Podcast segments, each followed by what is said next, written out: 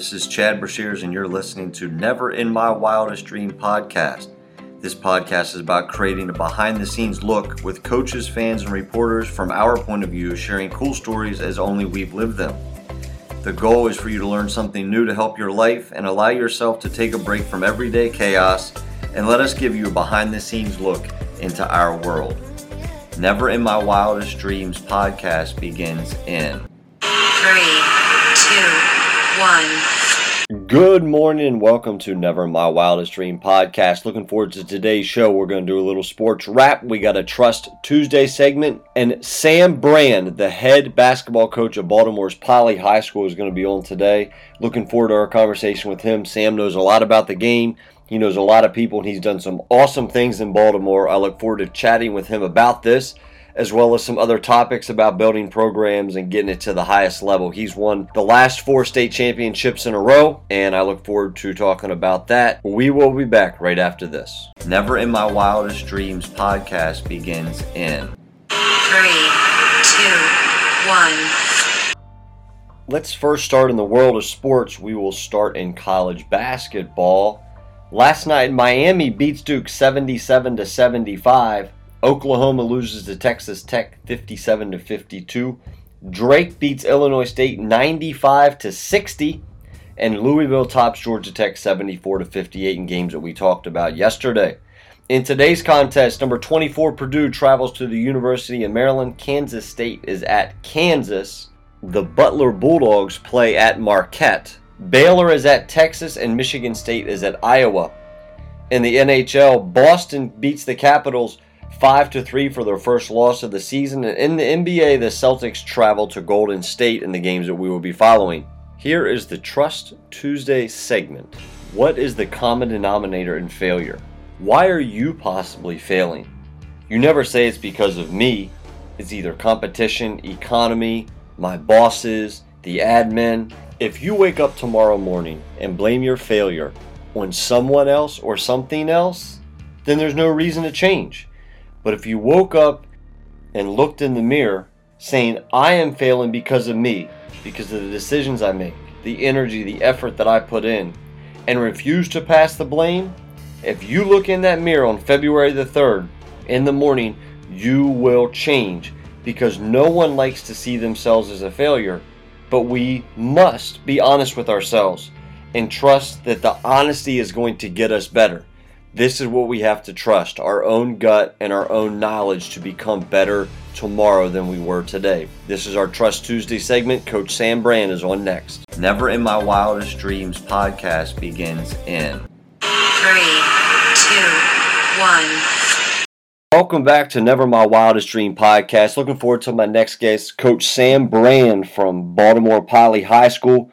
Coach played for Poly. He also played up in Nyack, New York his senior year. He went to New Hampton Prep. After that, he went to UMBC and played for one season. He transferred to Morgan State and was there for the next four years. He was fortunate enough to be a GA at Morgan State. He worked a ton of camps up and down the East Coast, work, working his final camp with John Cheney. We're going to talk about that. John just passed away. And right as he was doing that, Coach Bozeman called and said, We'd like to add you to the staff. And he was at Morgan State for three years as an assistant coach. He's now back at Poly as the head coach. He's been there for 10 years. The last of that 10 years, five of the years, he's been in the Final Four for the state. He also works with USA Basketball. Coach, welcome to the show. Uh, coach, appreciate you having me, man. So, you know, I read a whole bunch of stuff there basketball is your life. Tell me where in Baltimore it got started. People that listen to this know a little bit about Baltimore basketball, but they don't know exactly how intricate Baltimore basketball is. Could you explain a little bit about that? Yeah, so my my introduction to the game was through my father. Um, you know, it wasn't at a high level. My father didn't play. I don't believe he played in high school, um, but he was very active in the Baltimore community. And my first memory of watching basketball was watching my father uh, in East Baltimore playing full court basketball on crates with, um, you know, inside of a, you know, cage. Uh, and, you know, just like it was late, I remember being late at night, like I very vividly remember my first basketball memory. Um, and at this point, this only had to do with my father. It wasn't about you know Baltimore basketball or the tradition. I knew nothing about it, but I just saw, you know, it was magical to me, man. You know, just seeing a group of people at night it was nothing but you know it wasn't any like resources. It's just a bunch of people out there going hard, playing ball, and uh, that was my introduction.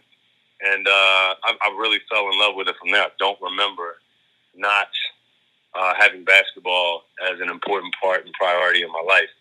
Um, from there, all my friendships, met my wife on a basketball trip. Um, you know, traveled the world through the game, Mm-hmm. um, all, over the country. Uh, yeah, as you said, it's a lifestyle and uh, one that I was introduced to pretty early in life. What's it like? yeah, I, I was going to say on the second part on the Baltimore basketball side, you know, I think it's separate. So, like the game was to my father on the Baltimore basketball side. What I remember, I grew up in the rec centers here, Yep. and uh, I remember. So I grew up in South Baltimore, and in South Baltimore, you know, where, where I grew up, it was a uh, it was a mixed neighborhood. Let's say, you know, it was it was a working class neighborhood. Um, you know, not far from the docks. So it was you know people that um, you know had raised their families um, working, but poor working. You know, as the, those jobs kind of went away a little bit. So it's like a poor working class neighborhood. But so I say that to say basketball wasn't the culture in that neighborhood. It was like a little bit of every sport. We did a little bit of everything. Mm-hmm. But I lived there in South Baltimore. My mother and my father, where I explained I saw him play. We lived in East Baltimore, where we were like we were the only we were the only white family that I that was in our circle. Let's say um, when we hung out. So or when he hung out, and so I got introduced to the game um, in East Baltimore in a whole new way. Um, and then when I'll never forget um, that you know I felt like I was like the best player in uh, in South Baltimore, and then uh, I remember I was like around I don't know 11 years old, and my father took me to the rec center, uh, Walter P. Carter, um, on 43rd Street here in Baltimore, and then that's when I got introduced to the culture of Baltimore basketball. In that, you know, we every kid in the neighborhood came. We played basketball from, and it was right up my alley. Everybody in South Baltimore knew that was my thing. And then now I go to, you know, I'm, I'm with my friends in East Baltimore, and I'm like, oh, this is like all everyone here does all the time. Like, Mm-hmm. you know, it's perfect. And as I said, I was kind of a, a, uh, you know, I was an oddball in some ways just by looks.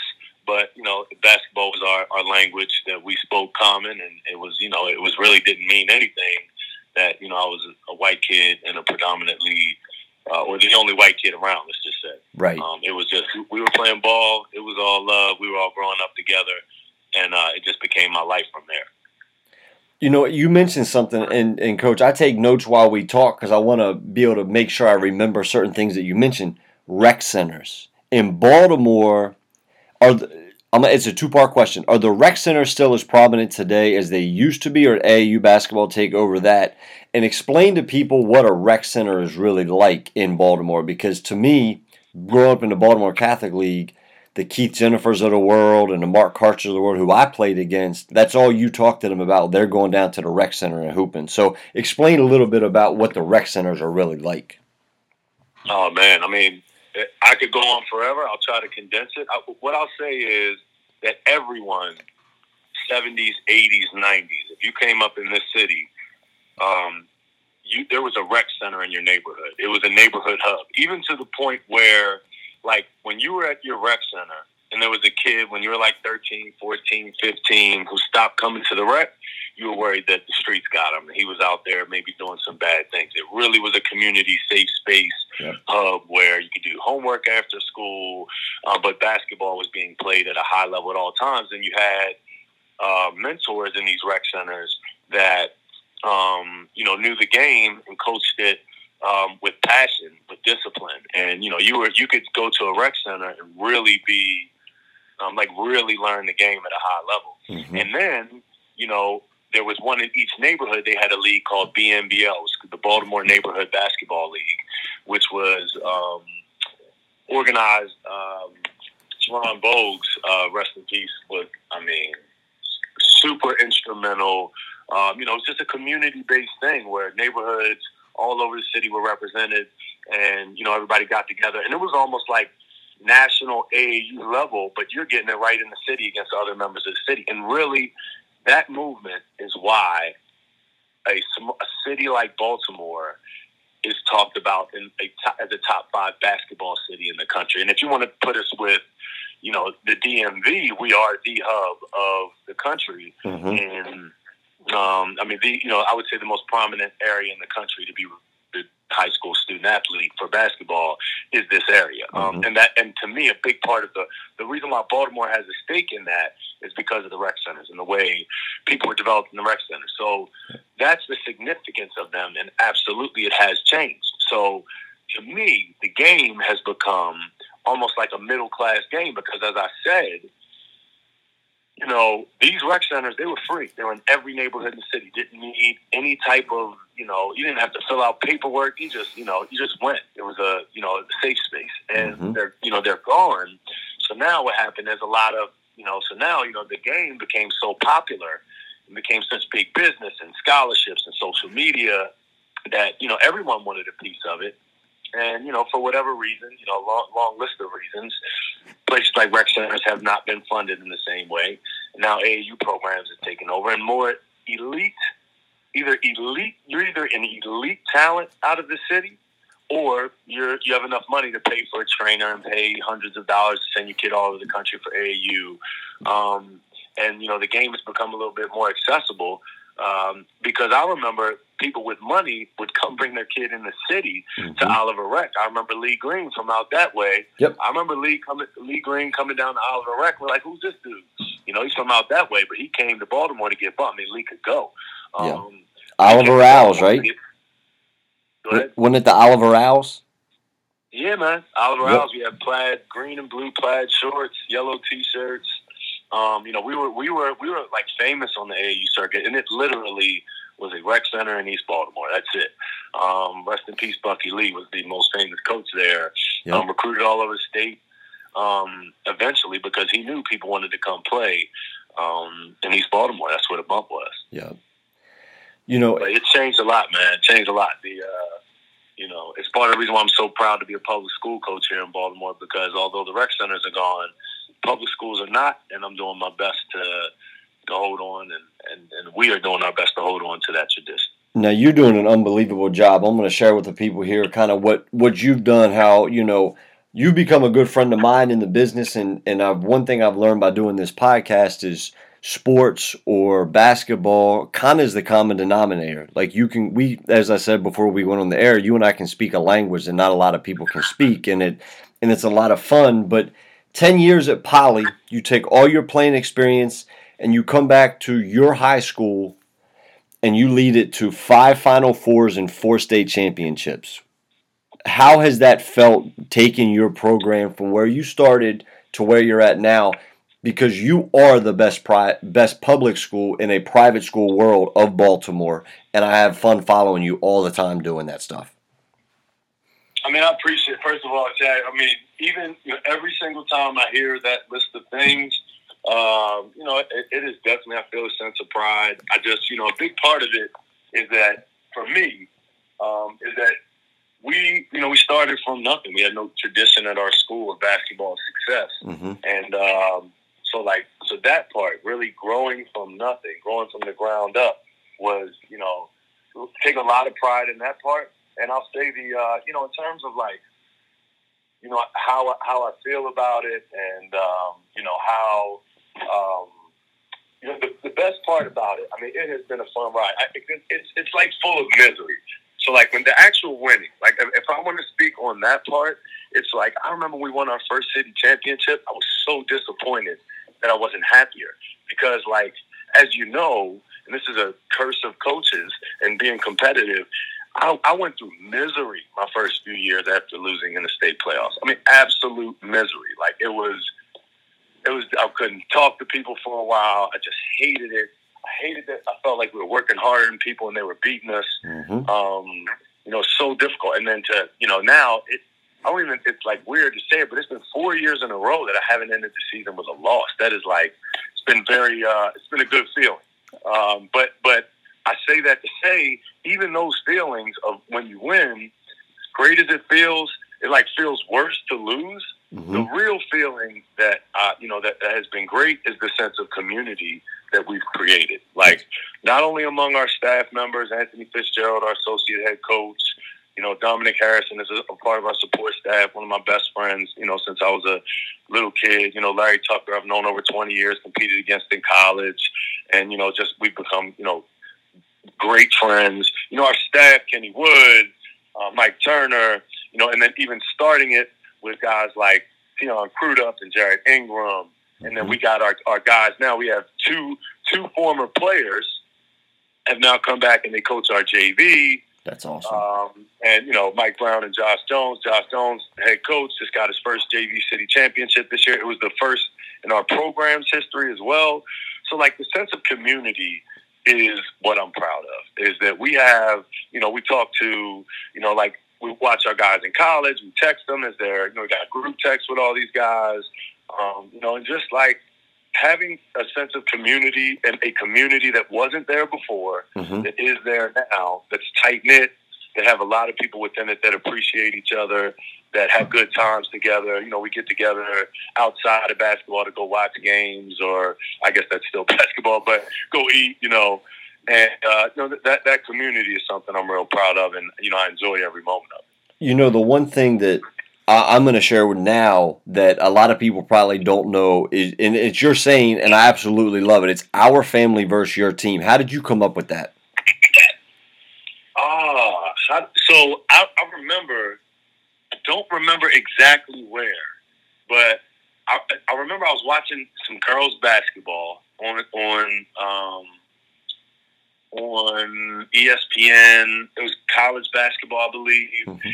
and uh, I remember the the coach was referring to their team as a family, but she was calling it our family, and um, she was calling the team like our family, and something something just like kind of clicked in my head when I was watching it, and I was like, and it was like their family. And she kind of compared and said that her family, you know, she felt that the family environment in her team could outlast the other team.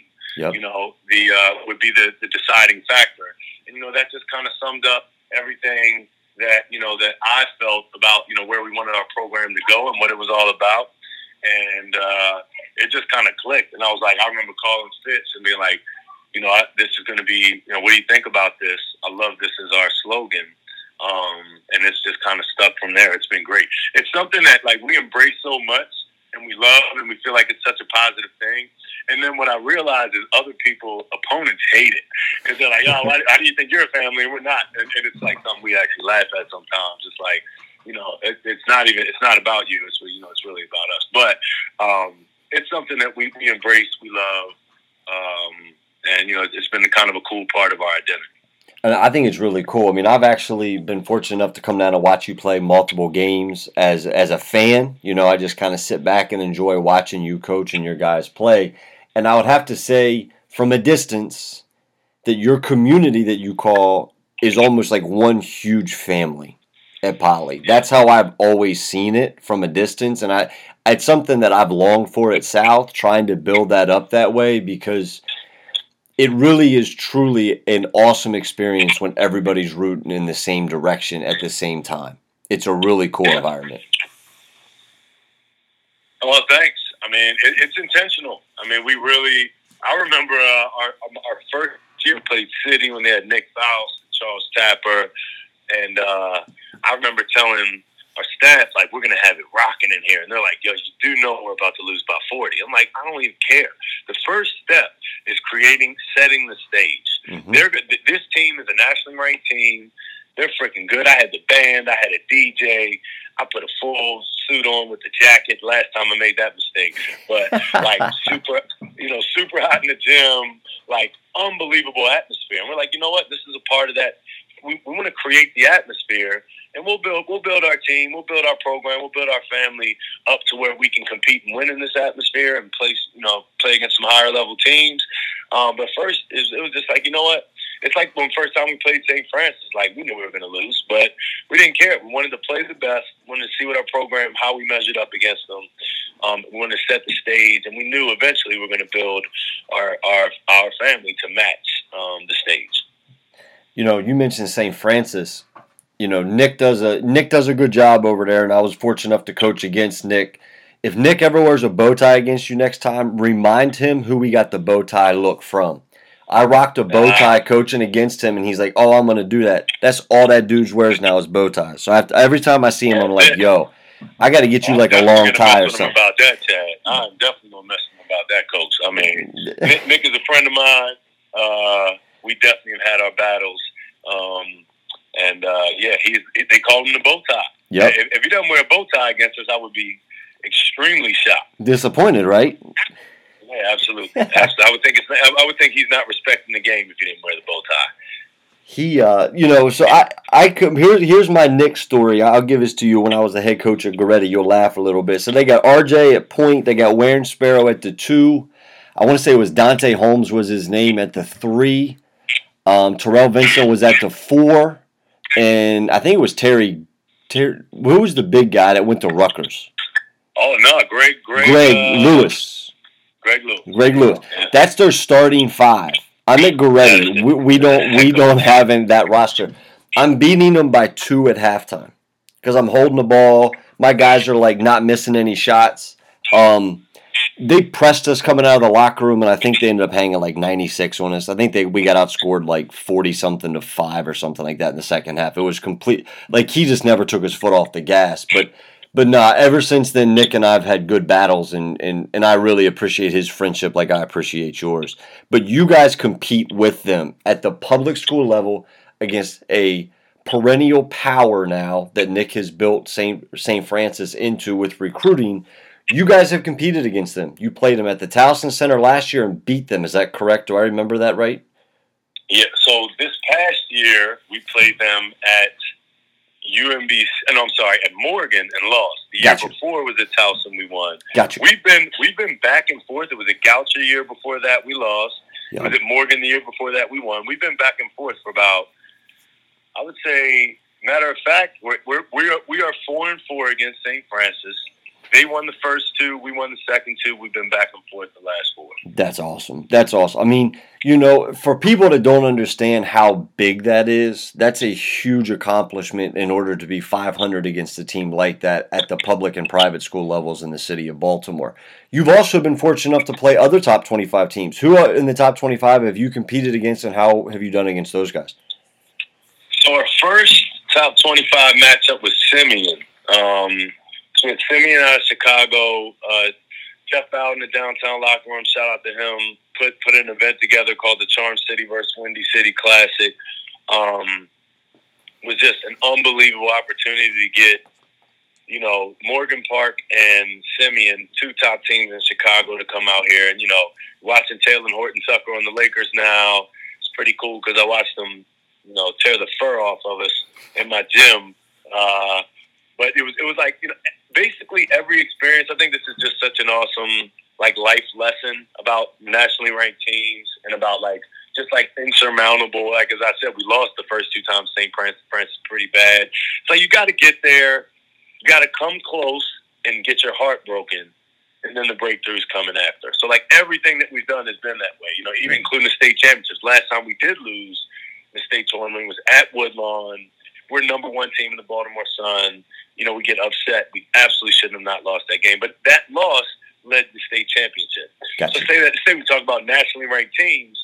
We played Simeon first time, back and forth game, wound up losing by like seven or eight. They were like I think number fifteen in the country. They come back the next year, they're number six in the country. Talen Horton Tucker is now a senior. He is like the guy. We're up nine in the fourth. Up nine, about six minutes left in the fourth. I literally watched this kid say, Coach, just run four flat the rest of the way. And absolutely, like, we tried to double team him, didn't work. You know, we like, you know, we did everything, and he just absolutely took over the game. They they wind up winning by one in in that. So we're we're at the uh, they're at the free throw line. They're up three. They hit the free throw to hit the fourth. Dre comes down. Devondre Perry's at Temple now. Hits a three. Makes it a one point game with like eight seconds left.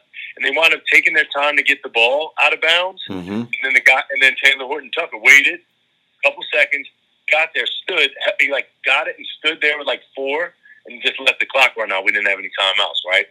So we lose that nationally ranked game by one point. Huge disappointment. They came back on us, and it's like you know we hated it. We thought it might be an opportunity squander, but then state championship that game, that state championship game that year, we win the exact same way. Dre hits a free throw to put us up four.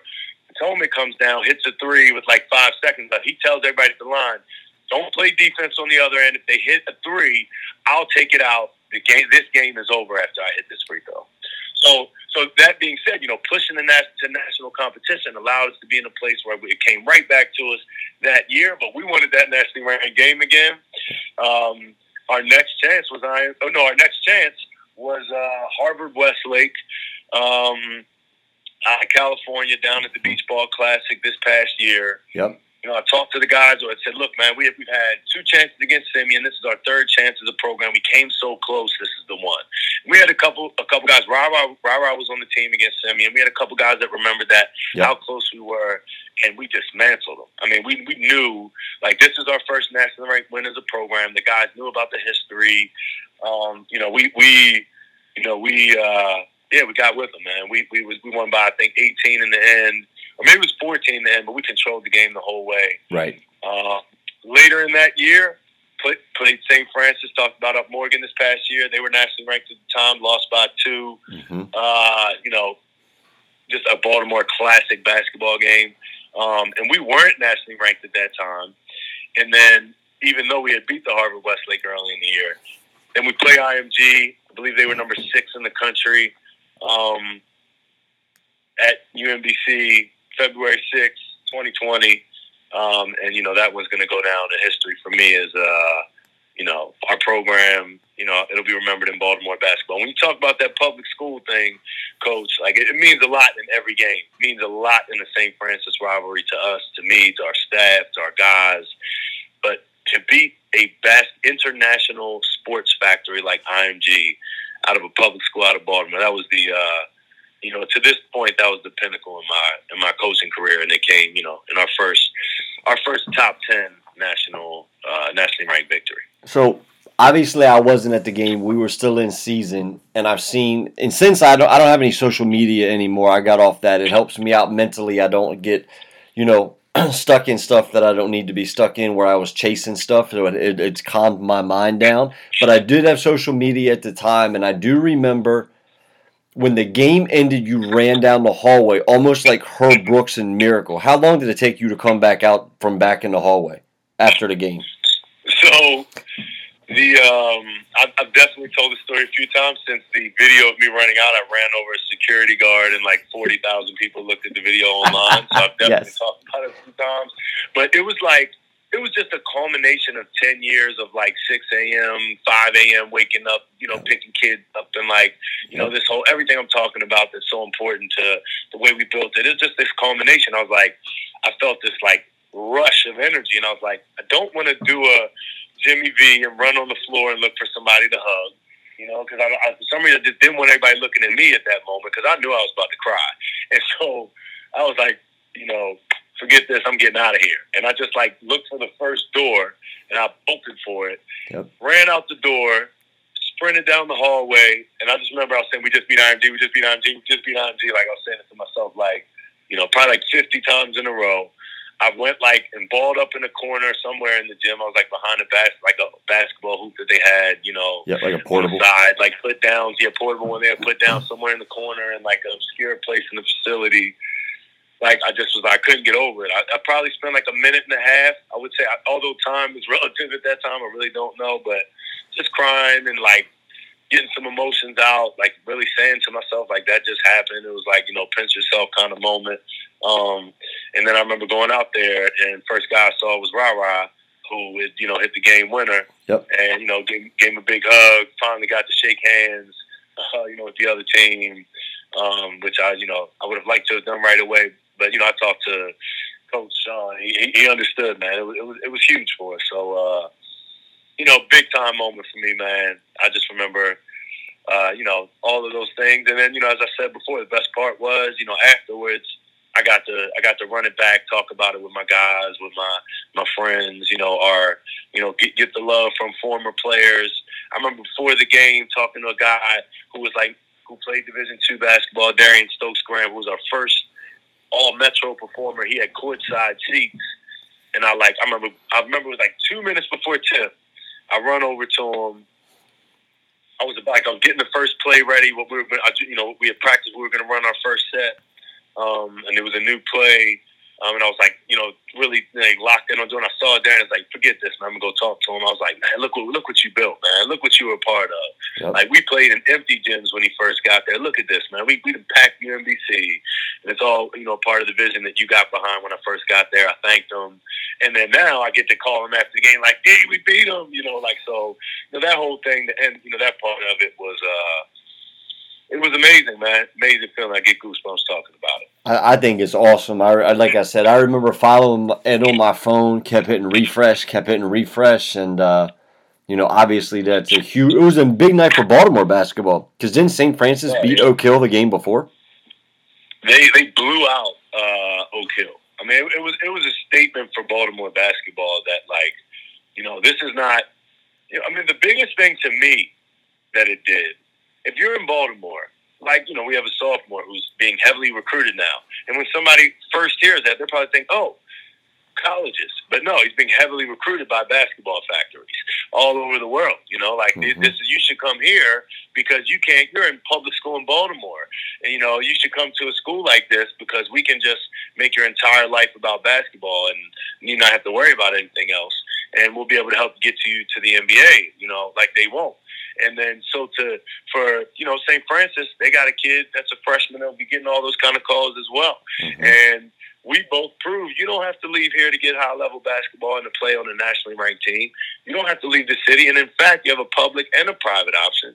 Yep. If you want to, if you feel like you're a national level competitor and you're from this area, you don't have to leave um, leave your home and experience high school away from home in order to experience basketball at that level. And that night uh, symbolized that for our area. Nick and I were both very, uh, you know, very proud of, of that um, that part of the night. You, you know, you, you talked a lot about your staff and, and the support system that you built and created and the family atmosphere that you fostered. You've had some really good players come through your program too that you have built into being really good basketball student athletes. Um, you know, Bryce Lindsay, you got Brandon down at IMG right now who's going to be going to LSU. I mentioned in my show here before you got on that Marquette is hosting Butler tonight. Justin Lewis is playing at Marquette, and he's got more ESPN top ten dunks than than I. Every single time I show on the TV, I feel like he's getting like a tip dunk or a tip in at the buzzer. Um, and then is Ross still over at Howard? I think that's where he was going before they had to shut down Yeah. for the season, right? Yep, Roger Howard. And you got is it Mims? Isn't Mims playing at Towson? Did I remember that right? Yep, Demetrius is at Towson. We got Jordan Jones up at Marist and Devondre Perry at Temple. Um, as far as our guys that are out there, other than what you mentioned, Yep. um, yeah. How is it to, as a coach? You turn on the tube. I mean, I know when we were texting the other day, you were talking about I got like all the college packages now. How's it to turn on a game and just see one of the guys playing? Does it put you on the edge of your seat, or are you more kind of relaxed texting them after the game, being like, "Yo, what are you doing here?" Or, "Hey, I really like that." I uh, well, see, the thing is, like now, so I used to be their coach only, you know, as far as basketball is concerned. But you know, I was much more to all of the guys that you just mentioned. You know, we we didn't just have our interactions in the gym. Right. So it's cool to be like a fan, a um, a supporter, um, a mentor, a coach. You know, all of these things in one. Um, to guys that you know came up in our program, and you know, just it's really just a great feeling. Now, as far as like. I don't relax during competition that I care about. So I don't like either. not as, as you've seen, like I'm just not a ca- just not a casual person around competition. So like, I'm, when Justin got that tip in um, on Sports Center, I'm watching. So it was uh, it was, it was funny because it was like, so this is just kind of like an example of how I watch these games. It was um, they're big at got in foul trouble. They're playing a top five team in the country. Yep, It was Wisconsin. like eight Wisconsin. There's 18 minutes left in the second half. Now, mind you, it's a Friday night. I had my mother and my aunt were babysitting my wife and our son, so we had a date night. I'm like, babe, we gotta watch Justin tonight. He's playing against top five team in the country, you know. So we're watching. So you know, having a basketball wife as I do. Um, she was she obliged, and I was very grateful. So we're watching. 18 minutes left. I'm like, babe, Justin's about to play most of the rest of this game. You know, Theo got four fouls. This is an opportunity for him to show he belongs in college basketball. So he plays a great second half. I'm in here going nuts, and I, I promise you, at the end, I'm like, if, if he gets the ball, he's going to hit the game winner. So then, then you know, another guy gets fouled. I'm like, he's about to tip in this free throw. Told told Dominique, he's like, Justin's his legs are like unreal. He's got two tree trunks. He does. Like he, he's gonna get. The, he's he's hitting the game winner in this game. Man, I lost my I lost my mind when he did. You know, so it was like, you know, similar to the. Uh, I didn't have anywhere to run like the IMG, but it was just you know that kind of you know I, I enjoy competition. You know, you Mhm. talk about basketball being a lifestyle, competing and specifically competing in the game that I love most is you know it's it's my it's my thing, man. I love it. It, it is how I get out my competitive drive and my you know my you know the athletic urges that I've always had my whole life. And so now I don't play as much, you know. So I get to watch my guys, you know, that I've spent many hours in the gym with that I've played against. Me and Justin have talked a lot of trash playing ball against each other. Mhm. Um, and like you know, so to see the young guys that we've had so much, um, you know, interaction with, and got to watch them on their journeys and be a part of them. You know, it's it's it's priceless, man. I feel it makes me feel rich, man. I don't make a lot of money as a teacher. I don't, um, you know, we don't have the, uh, you know, the too, too much, too many things. Uh, but having that, man, that, that that's all I need. So, Yeah. uh, it's, it's a uh, no, it's fun, man. A lot of fun watching watching your guys compete at the college level. Yeah, I've been fortunate to put a couple guys not at that level. I mean, when I was at HCC, I had a couple guys go D1. One was down at Houston. That was fun to watch him on TV, and then a couple go in the NEC and Arkansas State. And it's a. Uh, I was actually more nervous watching them on television than I was coaching them, because it's like Mm. you can kind of control some of this stuff on the sideline a little bit more than you can through a television set. Oh, no question. You gotta let it go. You got you got put the got put the clipboard down when you're watching. That it is tough. You're right.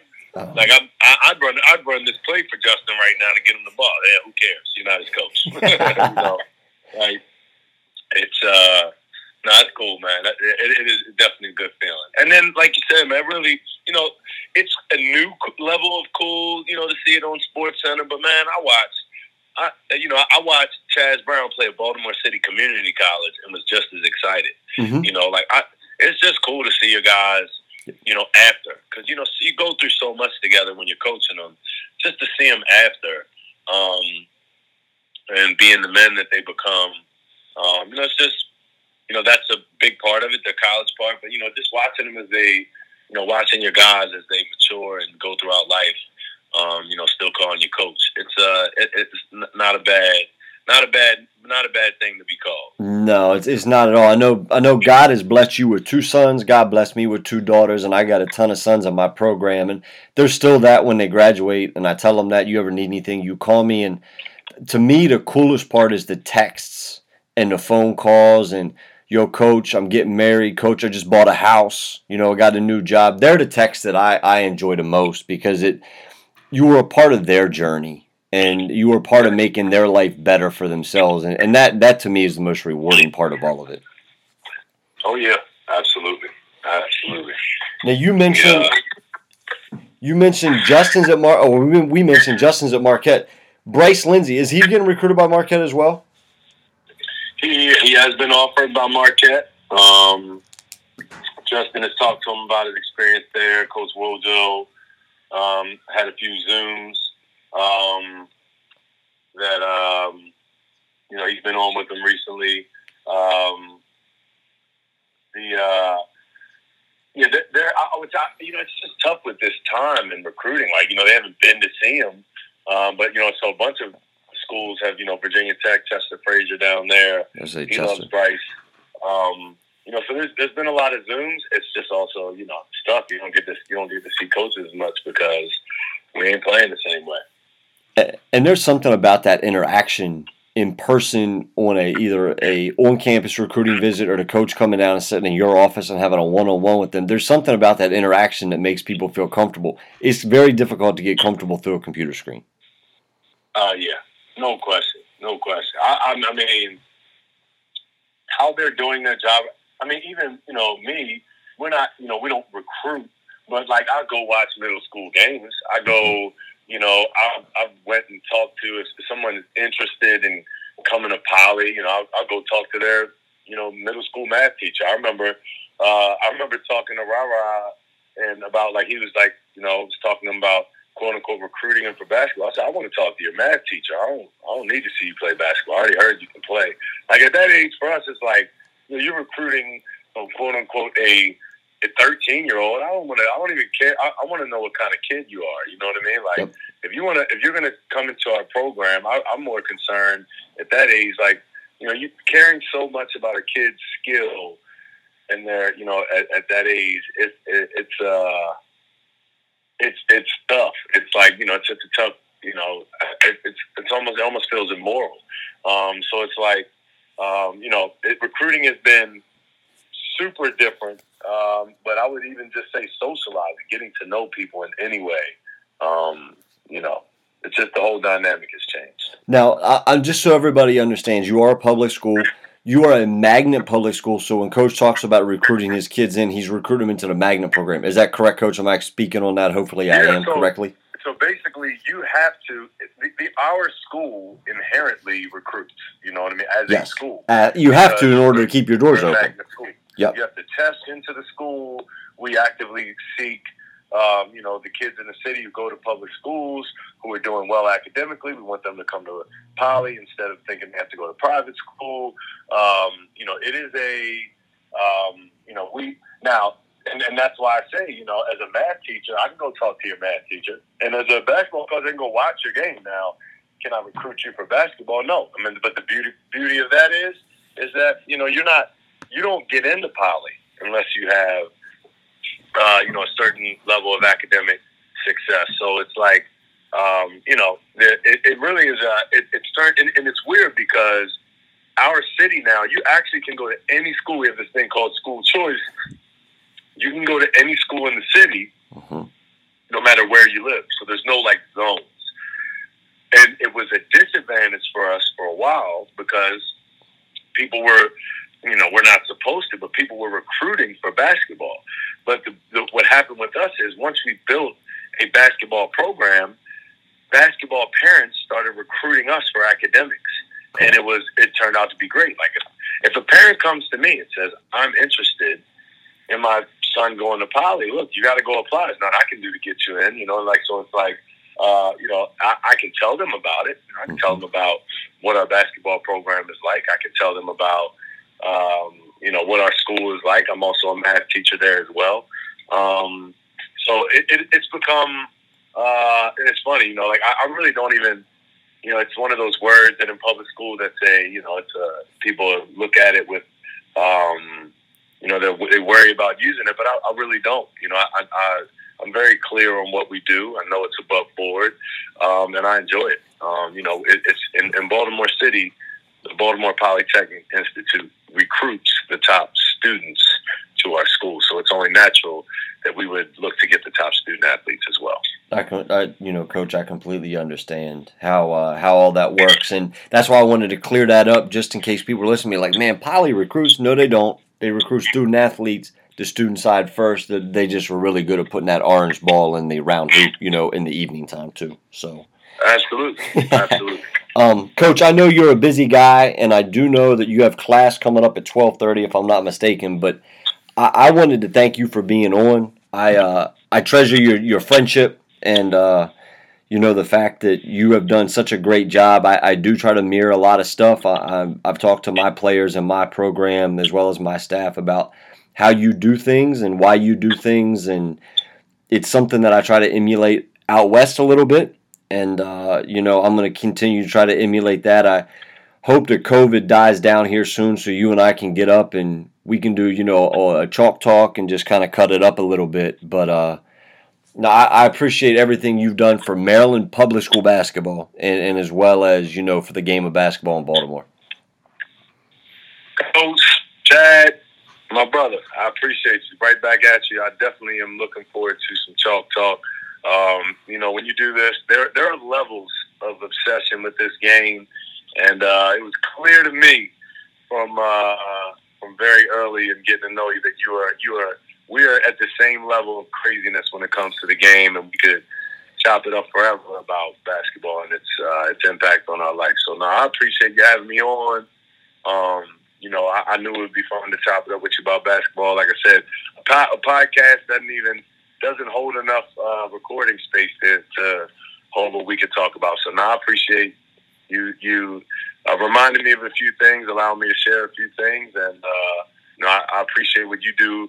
Um, you know, out west. I mean, you got you guys, you know, play play some good basketball out that way. Always have. Um, as I said with the Goretti thing, you know, there's always been. I mean, you even literally have a presence, you know, in the Baltimore Catholic League from out that way. Um, and so, uh, you know, I appreciate you, man. It was fun chopping it up with you. Nah, I uh, I look forward to maybe having you back on here once we know what's going on. We can kind of talk about what an off-season program looks like at Poly, how you guys build into it. I didn't even get into the EYBL stuff that you do or the USA basketball travels that you do, but hopefully COVID dies dies down soon, so you're able to get back on the court with EYBL. You're able to travel back out to Colorado Springs and you know keep learning going forward because I still have the USA basketball book that you you emailed to me. I still play steal plays out of it and concepts and ideas and all that kind of stuff. So I appreciate all that. Well, I, I, I hope to get out there as well again soon, man. They've cut everything off for a while. Yeah, we we uh, we got to open this world back up so we can get back on our basketball travels for sure. Yeah. And anytime, man, I, I'll be on the show every week if you let me. I love talking ball with you. I appreciate that, Coach. You have a good rest of your day. Stay safe down there with the fam, and I'll talk to you soon. All right, Coach. Peace. How? See you. Having Coach on the show today, he uh, he brings a wealth of unbelievable knowledge. He's an extremely humble guy. Uh, we haven't even really had a chance to divulge into all the stuff that he's been able to do. And, you know, he talks about wanting to be on every week. You know, we might have to push it to get him on here just so we can talk about what it's like to run a program, you know, the ins and the outs, the food, the study halls, the, you know, getting kids to do the right thing, you know, talking to them about the right stuff you know, he does a lot of that stuff, and I've been able to emulate that at South, and I, uh, appreciate him kind of allowing me to look inside of what he does in successful programs so that I can emulate it up here. That is today's show. Stay safe in the snow. We got a whole bunch of snow here in Hagerstown. Stay safe with that. We will be back tomorrow with Wisdom Wednesday, as well as a couple guys on the phone line. Until then, thank you for listening to Never in My Wildest Dream podcast. Talk to you soon.